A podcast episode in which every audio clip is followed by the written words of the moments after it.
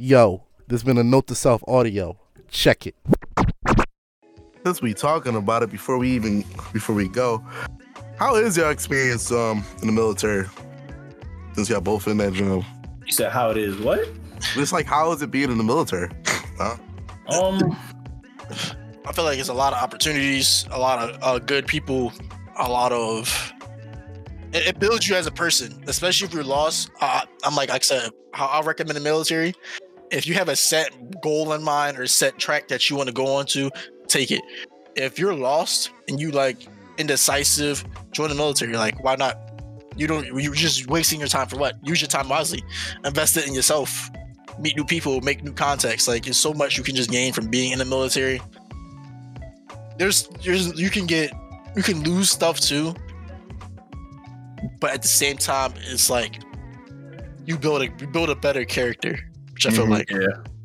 you gain Not a better gonna you gain a better sense of respect for people their time energy effort like It's 'cause you a- have to like, honestly It's Yeah. a whole. It's a whole. To be honest, the vibe, whether you're in the military or outside, you know, you try and get out of the military thinking, oh, like it's not gonna be like that on the outside. It is. Everything's just shitty. You're gonna find something shitty about everything. But the thing I love is the family. The family, the way they, the way some people feel about you, would really make you want to work hard, man. I'm telling you, I've met some people who like have taught me everything I know, and to this day, I won't think twice about doing something they asked me to do at work. Like, I it it, it motivates you, honestly.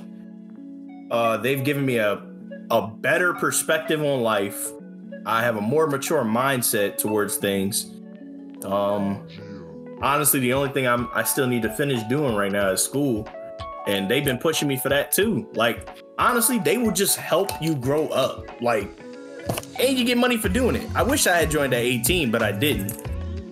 What? He's been man? waiting long. He, he, he joined Nigga, I, I joined yeah, at 20. I joined at 20, but that's that's what I'm saying. I could have I could have joined a year earlier. no you couldn't have you had to get your fucking high school diploma Nigga, I graduated when I was 19. That's why I said I could have went a year early. I could have went when I was 19.